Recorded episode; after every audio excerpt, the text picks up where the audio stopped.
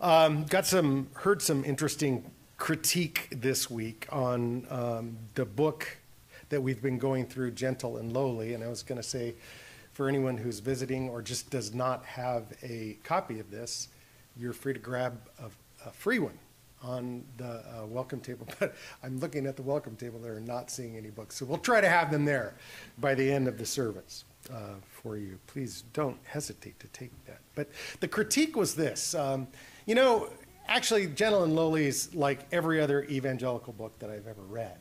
Uh, the author tells you everything you need to know in the first chapter, and then he spends the rest of the book just trying to sell it. He just repeats it over and over and over again. I will tell you that gent- the book Gentle and Lowly in this series are purposely repetitive because we are taking a diamond off the shelf and looking at different facets of it all the time. Formation and reformation require repetition. You know, Emily Dickinson said something fascinating. She, she wrote, Tell the truth, but tell it slant.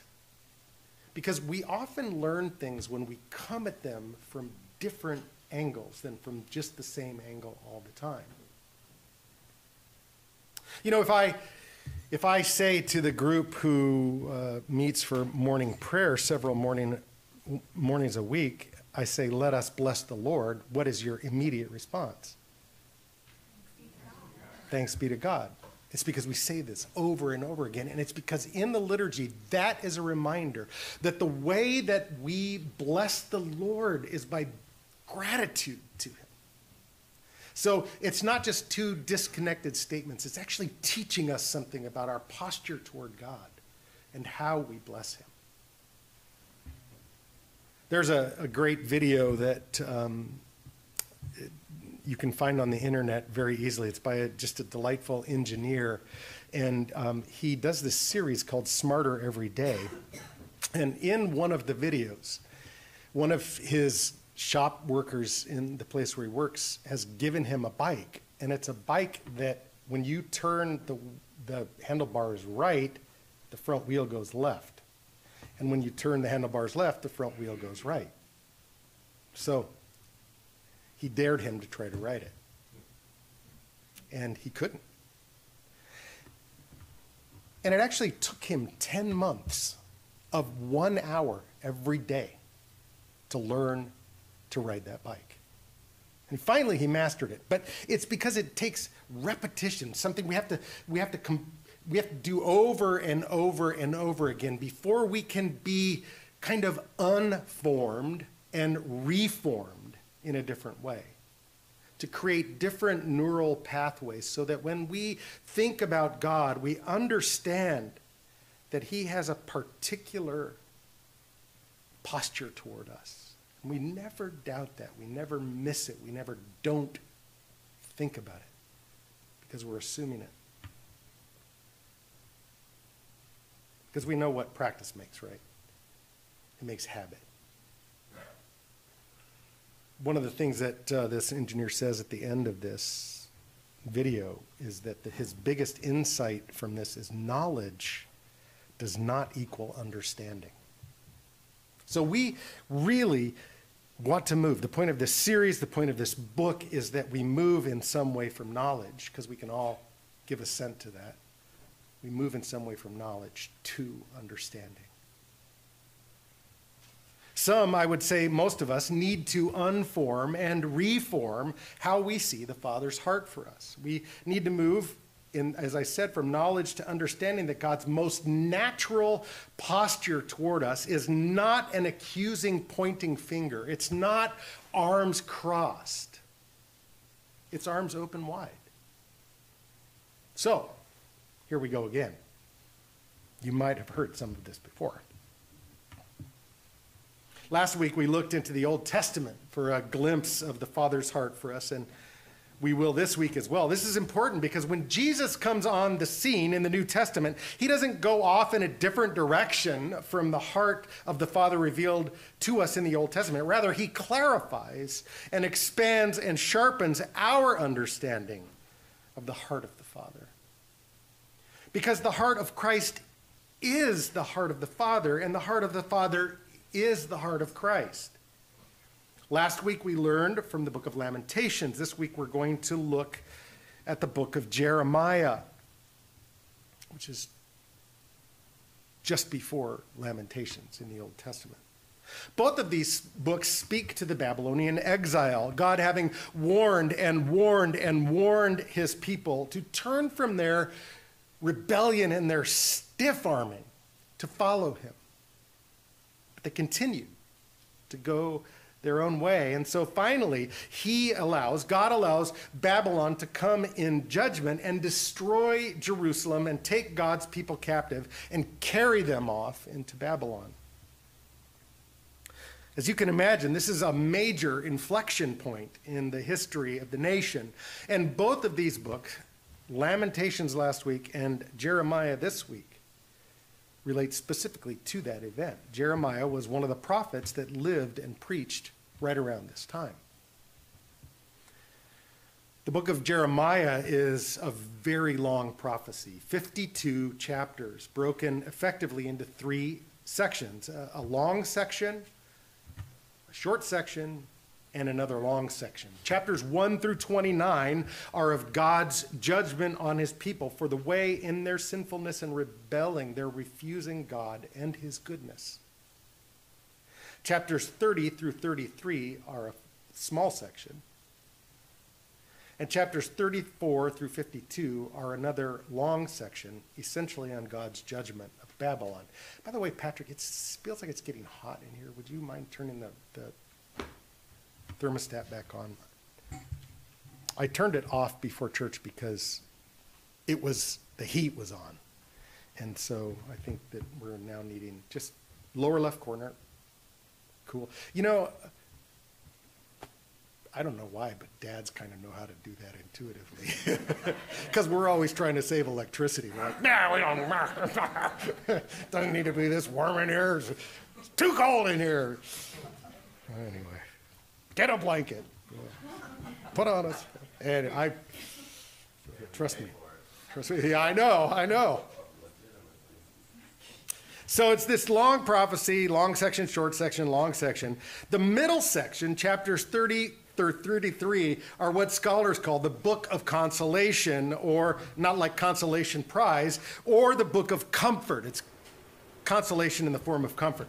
It, it is where God draws near and makes the main point of the entire book, namely that God is refusing to cast his people off for good, despite their waywardness. So, in the middle of his rightful judgment, God speaks consolation and hope to them.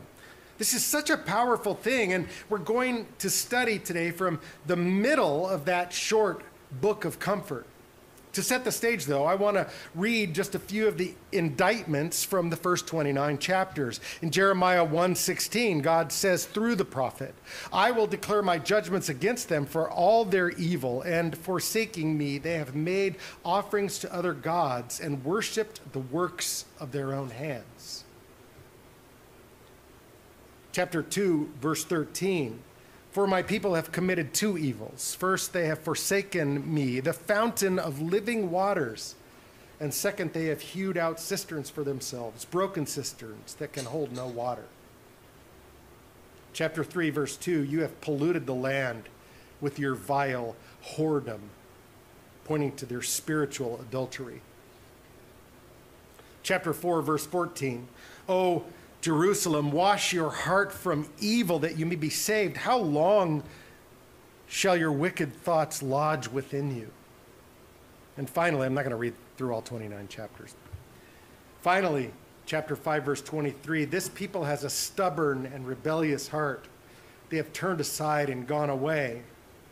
I could go through all 29 chapters if you wanted me to, but I think you probably get the idea. For 29 chapters, God is speaking to and against the sin of his people. Then, right on the heels of these indictments, comes this, what feels almost parenthetical book of comfort, but it's not parenthetical at all. It's the point of the entire book. Just one more thing before we get there. I, I had this lovely teacher in seventh grade.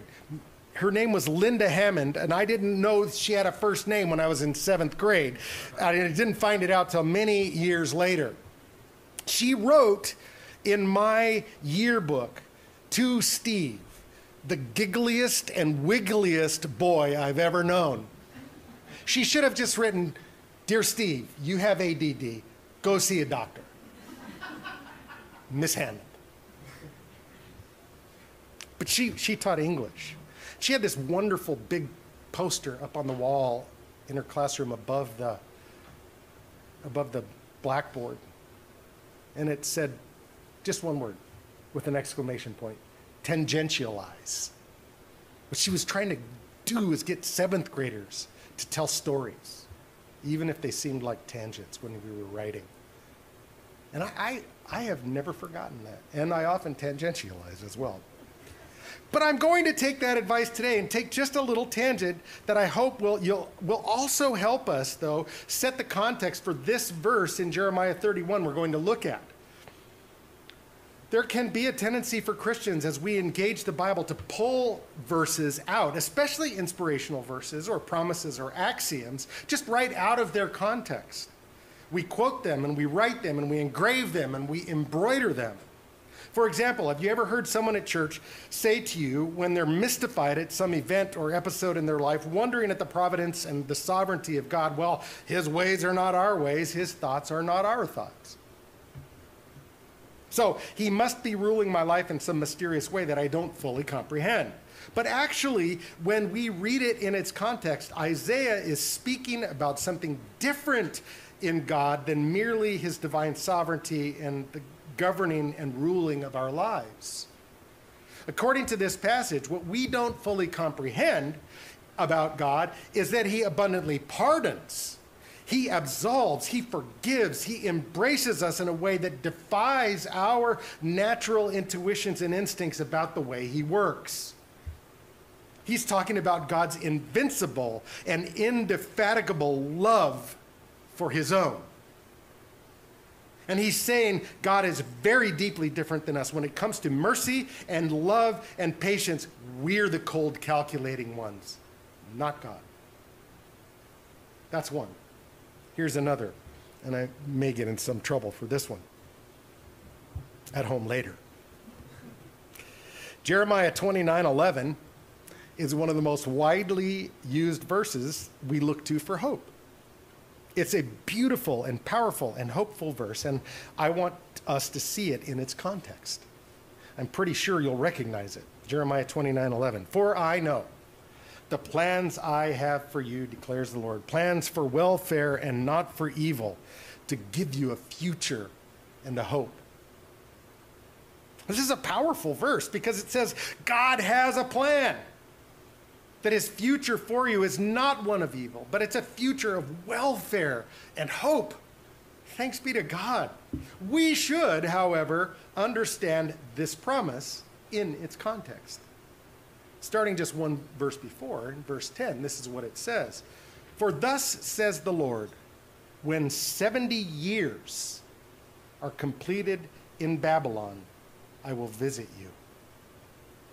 And I will fulfill to you my promise and bring you back to this place. For I know the plans I have for you, declares the Lord plans for welfare and not for evil, to give you a future and a hope. Then you will call upon me and come and pray to me, and I will hear you. Then you will seek me and find me when you seek me with your whole heart. Then I will be found by you, declares the Lord, and I will restore your fortunes and gather you from all the nations and all the places where I have driven you, declares the Lord, and I will bring you back to the place from which I sent you to exile. Jeremiah says, Babylon has taken you captive. And despite what these other false prophets around you have told you about it all being over soon, kind of like inflation is transitory, they're going to forcibly hold you in exile for 70 years. Then, after an entire generation is dead, I'm going to restore you and I'm going to make a way for you to get back where you belong. And we know from history it will require an enormous amount of faith and effort and peril on your part because I have a plan and a future for you. He doesn't say, hey, tomorrow or maybe the, uh, at the latest next week, things are going to be great. Just hang in there because every day and every way, things are getting better and better. It's not an optimistic abstraction, this verse, Jeremiah 29 11. It's concrete and specific. In 70 years, my plan will unfold for you. This future and this hope I have for you. When we pulled this beautiful promise, we should understand its context. As with Israel, God's plans for our good and for his glory are not on our timetable. Again, this is in chapter 29. It comes right at the end of the book of judgment. And it serves as our introduction to the book of comfort in chapters 30 through 33. And we're going to look at just one verse. Then I'm going to walk us through it phrase by phrase. I hope well. Jeremiah 31:20, right in the middle of the book of comfort. I talked last week about the prominence of the middle part in Hebrew poetry. So this is something we should pay attention to. It may be the best summary of what God is saying in this section of Scripture. Chapter 31, verse 20. You've got it printed in your bulletin. Is Ephraim my dear son? Is he my darling child? For as often as I speak against him, I do remember him still. Therefore, my heart yearns for him. I will surely have mercy on him, declares the Lord. It's a simple verse, and there's so much we need to hear. So let's walk through it phrase by phrase.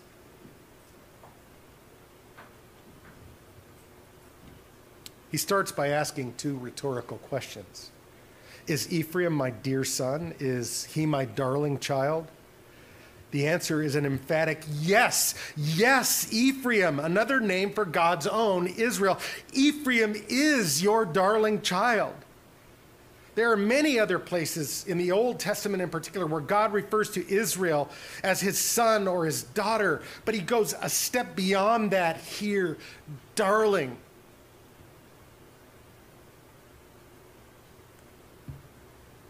As I shared in the email that I wrote this week, some friends called us earlier in the week, and it was not good news. They were calling us to enlist us to pray for a son who, by his own hand, had put his own life, his marriage, and his children in peril. Their call for us did not have the tone of anger or judgment, even though they were getting ready to get on an airplane to go and help. It was yearning, yearning for their darling son.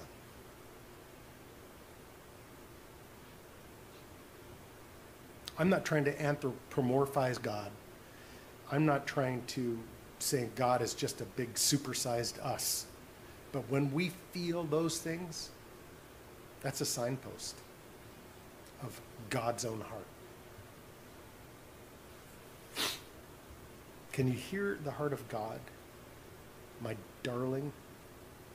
He goes on to say, For as often as I speak against him, remember, this follows on the heels of 29 chapters of poems speaking against his son, speaking against his sin, speaking against his spiritual adultery, speaking against him over and over and over. The sin of his people is a serious matter. It's not something to be swept under the rug or brushed off. It's critical because it's, it fissures relationship. And so he speaks against his son, 29 chapters, but then he goes on, For as often as I speak against him, I do remember him still. God is omniscient. He's all knowing. He doesn't need to cognitively try to remember something. Remember here is a covenantal term. It's a remembering in love. It's a recalling his great mercy and love. My loving remembrance swallows up all my speaking against him. I will not forsake you. Though you have broken it, I will keep my covenant to you. And then we read, Therefore, my heart, there it is. Therefore, my heart yearns for him because he's my dear son, because he's my darling child. My heart yearns for him. That's what the therefore is there for.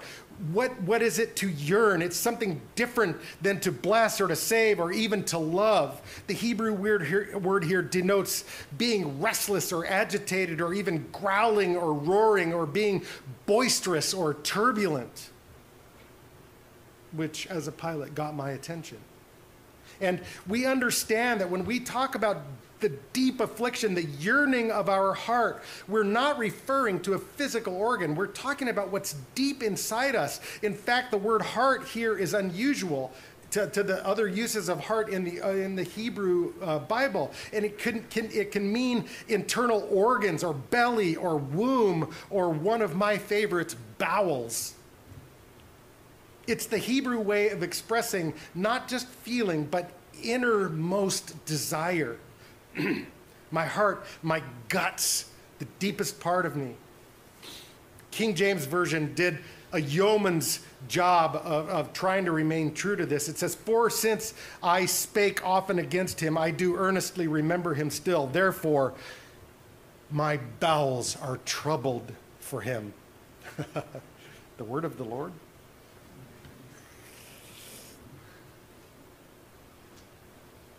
He's just expressing his innermost being, his yearning. And what does it say his heart is yearning for? My heart yearns for my darling son. He's not just speaking of Israel here collectively, he's also speaking about every single one of his own individually. My heart yearns for my own. And to my mind, what makes this so amazing about this in context is just remember what we've seen 29 chapters of you are in sin, your ways are adulterous, you have ignored me and ignored my ways, and I'm warning you, judgment is coming. Nothing good is going to come of the way you're going. You must turn back to me, or you will suffer. For 29 chapters. And yet, though I speak often against him, I do remember him still.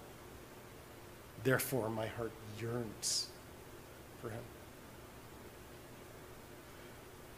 Here's how Dane Ortlund expresses this in his book. Do you see what God is revealing about himself, what he's insisting on? His capacious affections for his own are not threatened by their fickleness because pouring out of his heart is the turbulence of divine longing. There's something within the heart of God that turns over, that's moved by you. His heart yearns for you. And it's not contingent on your fickleness or my fickleness. Our going our own way, our doing our own thing. Our hearts are being turned in a different direction. But his yearning heart for you is not contingent. He speaks clearly to our sinfulness. And yet, he says, My heart yearns for you. And the last phrase in Jeremiah 31:20, I will surely have mercy on him, declares the Lord. When he says mercy, he's talking about love and compassion and pity. The Hebrew is kind of clunky to translate here word for word because it's repetitive. It it's, reads something like, I will have mercy, have mercy on him. King James says, having mercy, I will have mercy. This repetition was the Hebrew equivalent of an exclamation point, or, or, as an exclamation point used to be. Now we need like 43 of them if we want to make something truly emphatic. But this was the Hebrew way of making something emphatic. The emphasis here when he says, I will surely have mercy, the emphaticness, which I know is not a word, but I can't think of a better one. The emphaticness is mercy. God's most natural work. So, how do we apply our lives to this truth? The book of Jeremiah, the context is God speaking to his darling child, Israel. Obviously, we're not Israel, but we are in Christ his own, his own darling children. And what we're shown in the New Testament is that the Father's heart yearns for us too. You know how we know his heart yearns for us today and not just Israel way back then? Because he sent his dear son Jesus for you and for me. He sent his one and only darling son the Lord Jesus Christ to take our place, to pay for our sin. And if we're honest with ourselves, the story of our lives contains at least 29 chapters of sin and rebellion and doing our own thing and living for ourselves. Every one of us has at least 29 chapters. It's all about us and a morally serious God, a God who, who's just and does what's right and execute justice, justice in all his ways, cannot stand by and allow our sin to go untouched. A just God must deal with our sin. And yet, what we see is that the heart of God for us is a heart of mercy and love and compassion, a heart that's gentle and lowly. So, how does God reconcile his justice with his heart toward us? There's only one way. He sent his son Jesus. Romans 3 tells us that in the wisdom of God's plan, he was able to put our sin upon his son Jesus to pay the price for our sin so that we could have so that we could receive mercy. We pray this every week in the, the Eucharistic prayer, so that you and I could become his darling child because of the sacrifice of his son Jesus. 1 John 4 9 and 10 says, In this the love of God was made manifest among us, that God sent his only Son into the world so that we might live through him. In this is love, not that we loved God, but that he loved us and sent his Son to be the propitiation for our sins. It's not that we have loved God, not that, not that we have. Uh, yearned for him, but his love isn't dependent on where we're at in the moment. No. In this is love that we, not that we have loved God, but that he loved us and sent his own son to be the propitiation for our sin. Propitiation is a word we don't hear much, but what it means is that Jesus' sacrifice satisfies the justice of God. And so, how do we know the Father's heart is for us? His innermost being yearns for us the way that it did for his darling child Israel. He sent his dear son, Jesus Christ. So the yearning of the Father's heart is you. It's you. I don't know what the state of your life is in this moment, what's going on in your innermost being, but God does.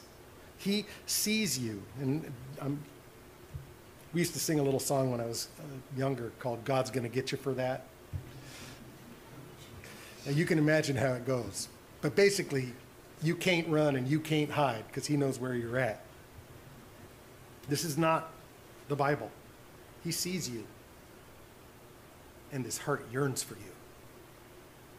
Again, Dane Ortlund from the book. Whom do you perceive to God be God him to be in your sin and your suffering? Who do you think God is? Not just on paper, but the kind of person you believe is hearing you when you pray. How does he feel about you?